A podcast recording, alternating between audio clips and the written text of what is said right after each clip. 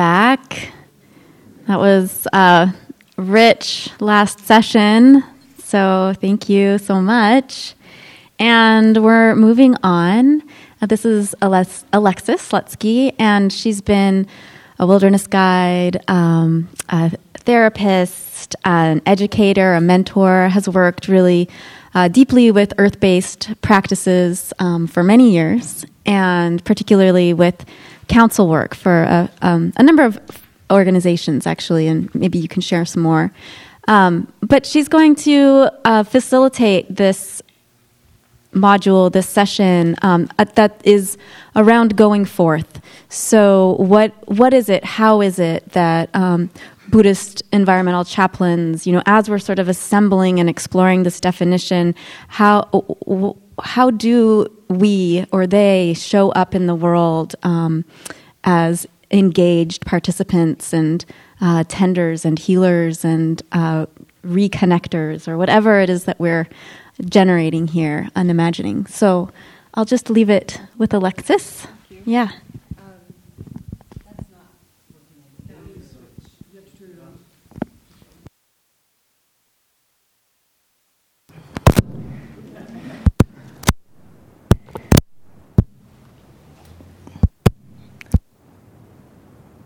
Thank you.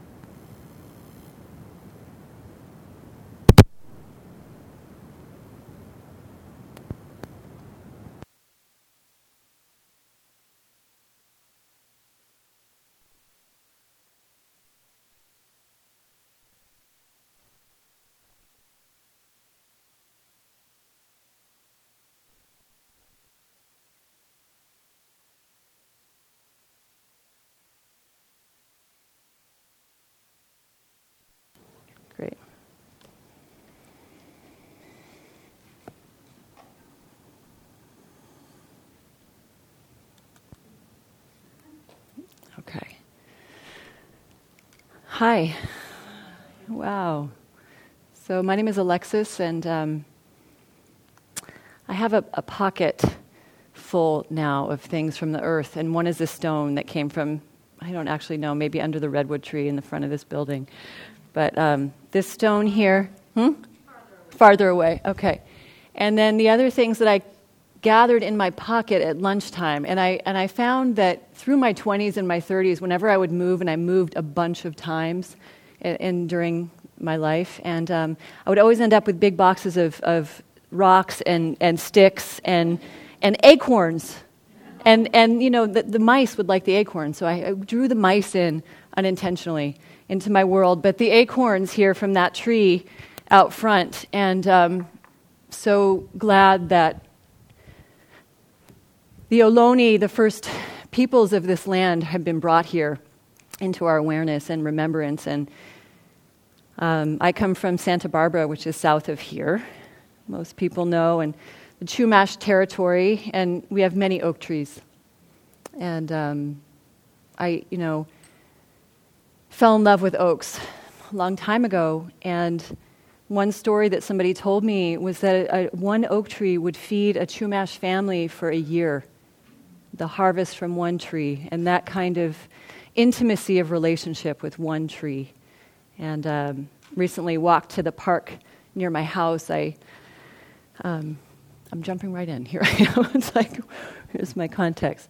Um, but walking to my house, where I live in Santa Barbara, right next to a hospital. So, so appreciated just that session. I am still with it in a really deep way with what got moved with us through the day. So thank you to everybody. Um, for opening this time.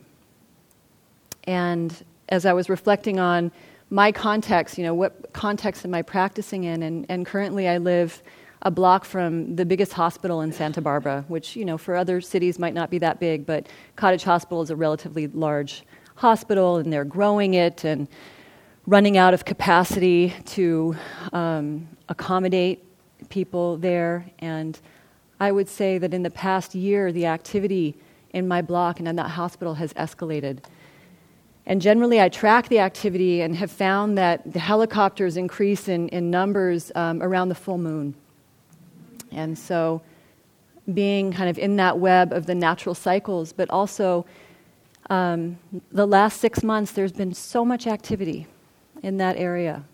Um, so, uh, I know this is not maybe it wasn't it was named it's it's it's implicit if it wasn't explicit but mental health and well-being of so many you know of those that have voices to speak and those we're listening to and those that we're not and i want to share a little bit about why i think i'm sitting here a little bit about why i'm here and and then open the space up um, going forth and um, I drove up here yesterday with a friend of mine of 30 years and, you know, sharing about the context of this day. And she started to ask me questions about my journey with the natural world.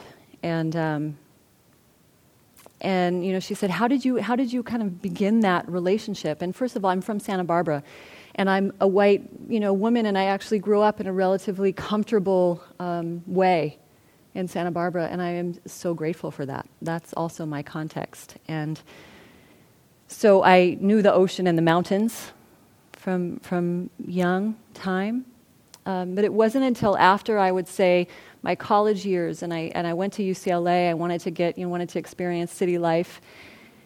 And, uh, but during that time in the city, it was so overstimulating for me. I was one of those over the hill, holy moly, I don't know how to do that over the hill thing.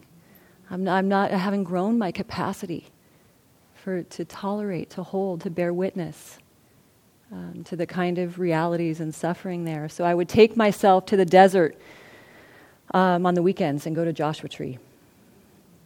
And um, someone was speaking of mushrooms. um, there were lots of allies, you know, in, in, the, in, the, in that realm, but also just in the, in the night sky and the, you know, the, um, the opportunity to be um, with such little distraction and to move from the city out into the desert.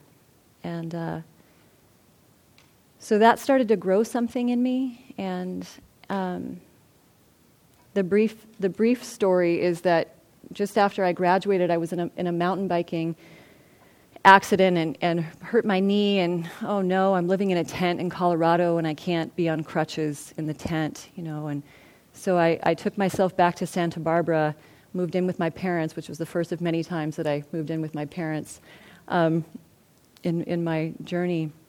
And um, but began to walk as my rehabilitation in, in, the, in the mountains of santa barbara and that time, getting to know the plants and the watershed and where does my water come from, um, really began a, a deep sense of belonging and connection that I hadn't experienced in the human world.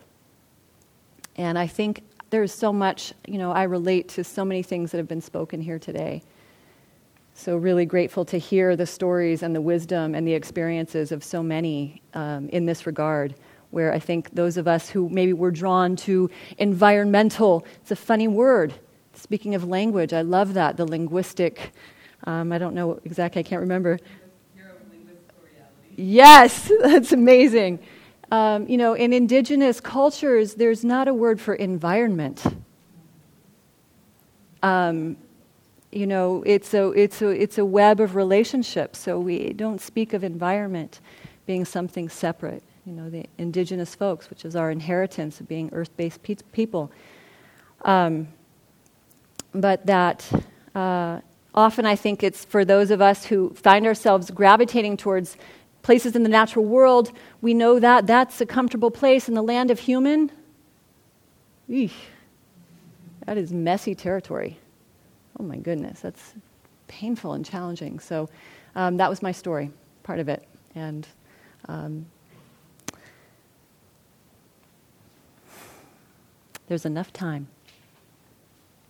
It's, a, it's an interesting thing to feel that the world is on fire and this delusion of urgency, and I'm feeling it in my body right now with our day and things that I want to share and the space I want to open up for all of us. And um, a couple things that I'll add here is that I brought water to put on this beautiful center altar uh, from the Winnemem Wintu people. Mount Shasta, I had the blessing of being at this place just not too long ago, within the last month.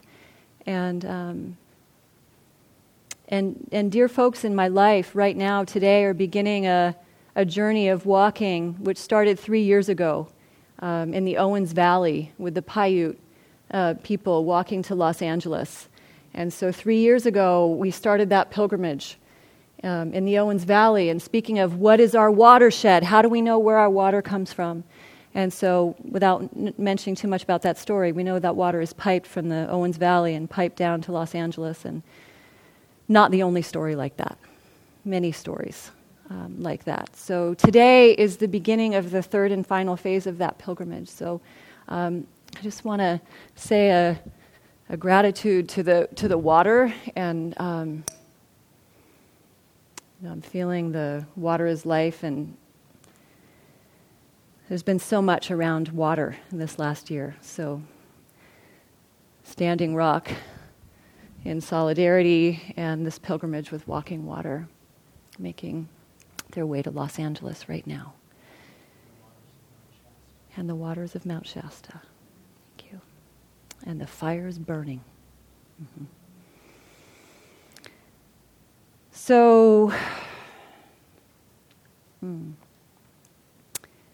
Kirsten said a little bit that I've been in it, you know, I do the practice of counsel. So my journey, um, I, am curious. When, I, am always curious what's going to come out of my mouth. Sometimes I, I don't know, and I and I have the prayer to be surprised in revelation. You know, help it be something that's um, true and, and beautiful. And um, so I've been interested from, from a long time about how to create spaces of listening. And in our little in our triad at this this last exercise that we didn't have time for, we had one minute. And uh, what do we do? And the thing that came out was listen, listening. Okay. Personal listening. How do we listen here? Interpersonal. How do we listen to create those spaces of reconciliation? And systemically, and with in culture and marginalized people and places, how do we listen to see what is needed? How do we make the space for every voice? And so the, the process, when I came out of the wilderness, I came into a community of people that were sitting in a circle and listening to each other.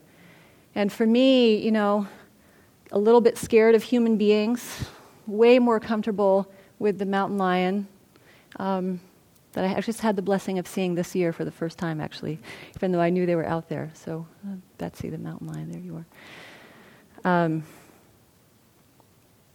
but that, that form of being able to have a, have a forum for, for a deep listening here, a deep listening in community, and a deep listening to the wider circles of life, and to, to really be in the inquiry of of um, how, do we, how do we speak what serves all those layers of being and make space uh, for, for listening to what might not be heard.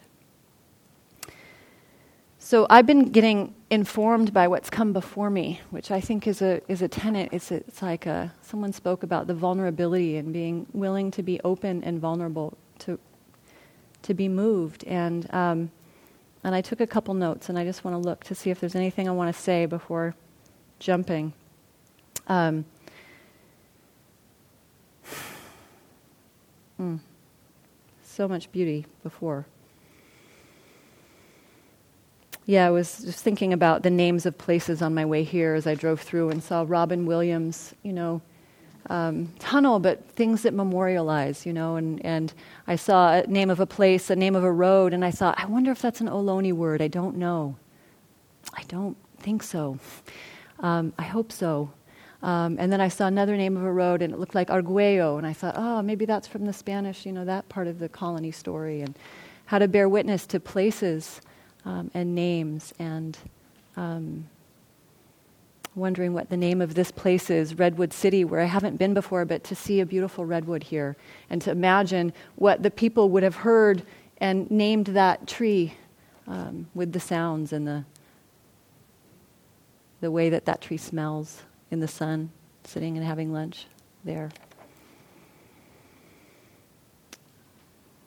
Well, so I yeah shared about the, the, the limitations of English language, and particularly talking about environmental Buddhist chaplaincy when we're really trying to point towards something. And the Buddha talked about that, the limitations of language and I think I find myself there, and I know that I, I, hope that the inquiry keeps building so that the new words have space. That English, being a language primarily, I understand, of commerce and war, um, gets to be hydrated. That we hydrate the language so that we have more opportunity to speak about things that, um, that we care about and that we love.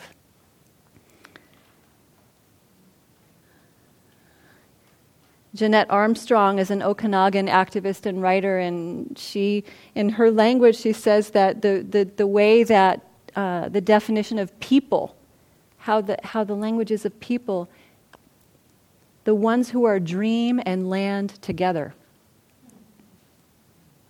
The ones who are dream and land together. How do we live remembering that that's who we are in our language with each other? And it's been spoken in this room, and I know um, the, the honor and gratitude to teachers and mentors Joanna Macy's work, Despair and Empowerment, and Martine Prechtel, Grief and Praise, and another teacher of mine, Deena Metzger, from Grief to Vision, and how we metabolize this very real suffering and very real grief that I know me just in the last hour gets activated in my body? How do we metabolize it and go forth? And part of, I think, what going forth is, is having the space to be able to be with that, to breathe with it, so that we can move forward with wisdom and compassion and not caught in our own, what happens with our bodies and our minds when we are stuck with fear and hatred and delusion and grief. And, um, and so much of our grieving is done in private.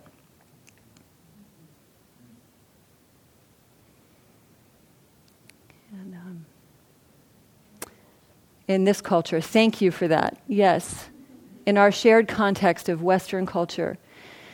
And in other cultures, wow, every week some cultures get together to have a grieving feast grieving and weeping and, and praising the holy so that we move forward. And really, you know, I was thinking, someone spoke to me at lunch about the healing sanctuaries that are. Um, the healing sanctuaries that are being started around the fires, you know, that small communities are gathering and creating spaces for that. And that is so beautiful. I'm grateful for that in the face of suffering. And it also makes me sad, you know, that, that that's where we are. It takes so much to wake us up takes so much to wake us up. And in other cultures, indigenous cultures, Martine Prechtel talks about, you know, you can, crisis will happen, but we create crises in ritual. We create crises in ritual so that we have the opportunity to remake our relationships all the time and remember that. Remember how to remake relationships and, and shelter and clothing through ritual. So. Mm. So much to learn. So humbled. So humbled in this room. So grateful. Um, yeah. May, may, we not have to wait for too many bigger and bigger crises. Um, so, going forth. What I would love, what I'd love to do is, is share a little bit about the practice of counsel. And uh, it's a really simple process and a simple practice, and we know it and we're doing it. It's already happened. We've already been in that practice all day. um, of listening. And some of you know this practice in particular, and um, so forgive me if you do. And that word counsel, you know, is, is familiar now for me because my mom worked as a lawyer in Santa Barbara for, in the land use department, and they had the city council and the county council. She was a part of the county council, you know, group, and um, so the count. There's many different kinds of councils, and um, looking at two council, Carrie. Yes. C I L. Yes. Thank you. It has a different meaning. Absolutely. Yes, C I L in this practice, and the, the way that I, the first time I heard that word, I think spoken in, in context on this land was with the Iroquois nation, the Haudenosaunee, and the Grand Council um, that our forefathers, because they were mostly men, um, witnessed those grand councils of the Native American people in the East, in the East Coast area and witnessed the way that every voice had a place and the way that these councils moved with a really um, deep, reverent listening. So, the Grand Council of the Iroquois, and um, this practice now that I have been, um, that's been shared with me, came through a relationship with the Ojai Foundation and um, folks there. As I said, I came out of the wilderness and sat down on the earth with a bunch of people who were willing to speak the truth and be vulnerable. And that was revolutionary for me at that time. And the first councils I sat in, all I did is cry for about two years, probably. Took a little time. So, uh, um, this feels so funny to sit here and hold this thing and oh my goodness, learning curve. Um, so I'm going to jump in and share a few of the, the tenets, and then we're going to engage the practice. Um, briefly, speaking from the heart, speaking from our own experience, listening from the heart, listening without judgment, compa- you know, listening with compassionate ears. It's how we aim to practice with ourselves and our relations, all our relations. It's a practice. It's the first time that I experienced meditation practice. I sat many long retreats at Spirit Rock early in the day, and when I came to council, it was, oh, this is meditation in community. I'm engaging the same practice. I'm breathing, I'm listening, I'm watching where I get caught or stuck or in my own delusion or mind or fear, and coming back to the present moment. So, speaking from the heart, listening from the heart, and being lean, knowing that we want to give space for as many voices as possible. Speaking to just the essence of what needs saying, that is very culturally, culturally relevant and specific. In some places, I wouldn't say that. Some people talk in stories, and that's important and necessary, and we leave space for that if that has to happen as well. But there's also a recognition that it is a gift to offer our listening. So thank you for yours. It can be exhausting. What a day. Full. And the last thing is to be spontaneous, is to not plan what we're going to say. And that's also a practice with these very, very busy minds. So um, it's not a lot about going forth, have you noticed? um, so we're going to use this form to harvest the collective wisdom in this in this room for that, and um, um, yeah. So actually, maybe I can I can get eight people to help and bring eight chairs into the center of the room. We're going to shift the form.